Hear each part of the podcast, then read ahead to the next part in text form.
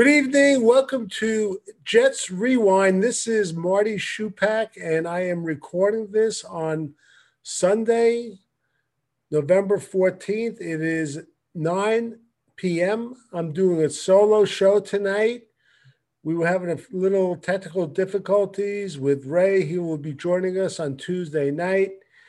It's a, um, oh, about four and a half, five hours after the Jets were manhandled again, and this time by the Buffalo Bills. The score was 45 to 17.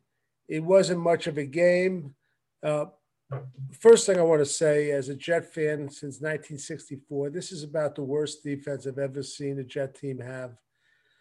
For them to put out that slop every week is beyond belief, especially coming from a coach that uh, we were told is a defensive guru. And if you talk to people in the NFL, uh, they'll tell you last year the San Francisco 49ers, with all their injuries, a lot of the people thought that Robert Saleh did one of the most incredible jobs they've ever seen with that defensive unit. With that said, uh, if you look at the way the Jets are playing, uh, especially on defense, they, they're just not prepared they're going into this. I don't know what their game plan is. They're not making adjustments. They've given up in the last four games, this is including their win against the Bengals, they've given up 180 points, which comes to 45 points a game average in the last four games. Also, they've given, given up 1,890 yards in the last four games, the most in team history.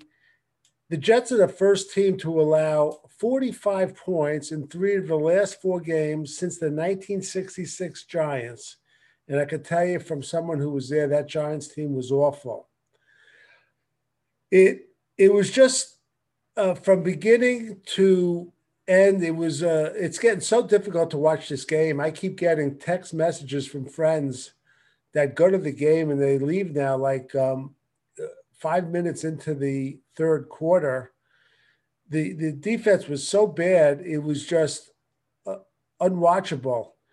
Now, Mike White, listen, I'm the first to admit I had drank the Mike White Kool Aid. I thought we might have something there. He went out and put up a horrible performance looking more like Luke Falk than like he did the, his game against Cincinnati. He was just terrible. He threw four interceptions. I, I could go through his uh, stats, but it just doesn't matter. If you just watched him, he was just pathetic throughout the whole game. Uh, you, you, don't see quarterbacking like that. It's just it was just unbelievable. Uh, he um, he was 24 for 44, uh, 251 yards, but those 251 yards, you just might as well throw them out the door. They didn't mean anything. They were useless. I thought a big play was uh, Corey Davis. Let me tell you something about this Corey Davis. The Titans had a chance to re-sign him, and they didn't. And we heard coming out of college what a great player he was. Coming into the game, and he was out for a game or two. He had five drops. This game, at the end of the first half, he caught a ball and they had a first down and they were just getting into field goal range where they could have made it really competitive going into the locker room halftime. And this guy fumbles the ball. As far as I'm concerned, he's a bum. Five drop passes and a fumble at, at the most inopportune time. I don't want this guy on the team. I think it was a terrible signing. I know uh, all through preseason we heard that he developed a great chemistry uh, with Zach Wilson, but what he's shown me, the negatives so much more outweigh the positives. I just I just want to move on from this guy. I just think uh, he's just not a, he's not even close to being a number one receiver.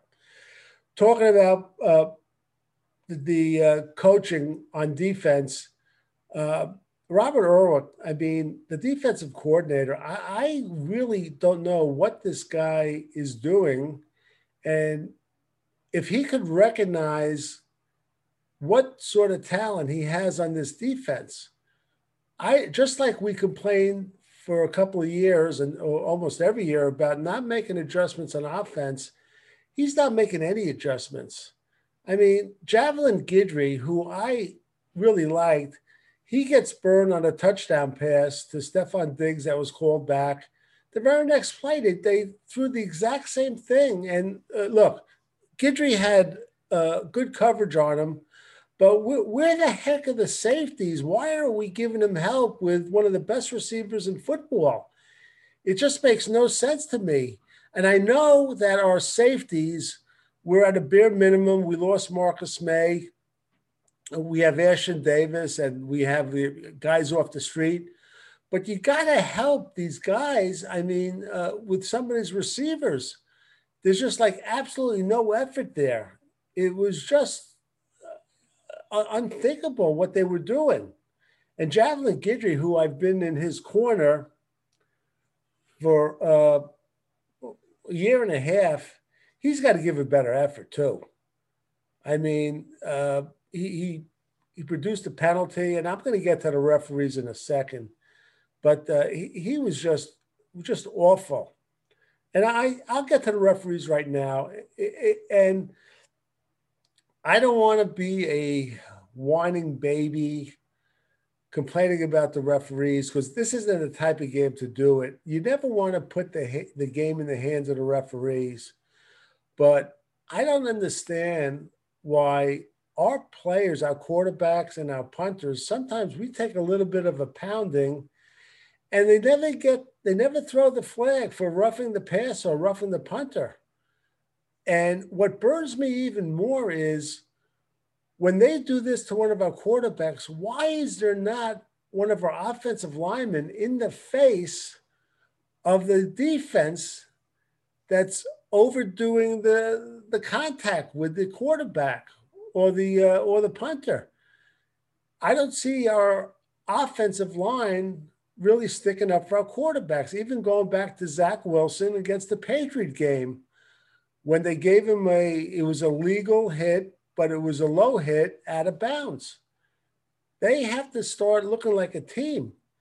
And the other thing is Ryan Griffin. Let me tell you about this guy. Once a game, he makes a catch. He looks fairly athletic. This guy, I don't know if he's a representative of the rest of our team, but this guy's got to be one of the stupidest players ever. He makes a catch, goes down untouched, and he thinks the play is over.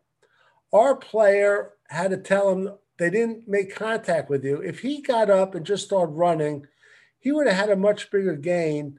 And I always say how the Patriots play smart, everyone else plays dumb.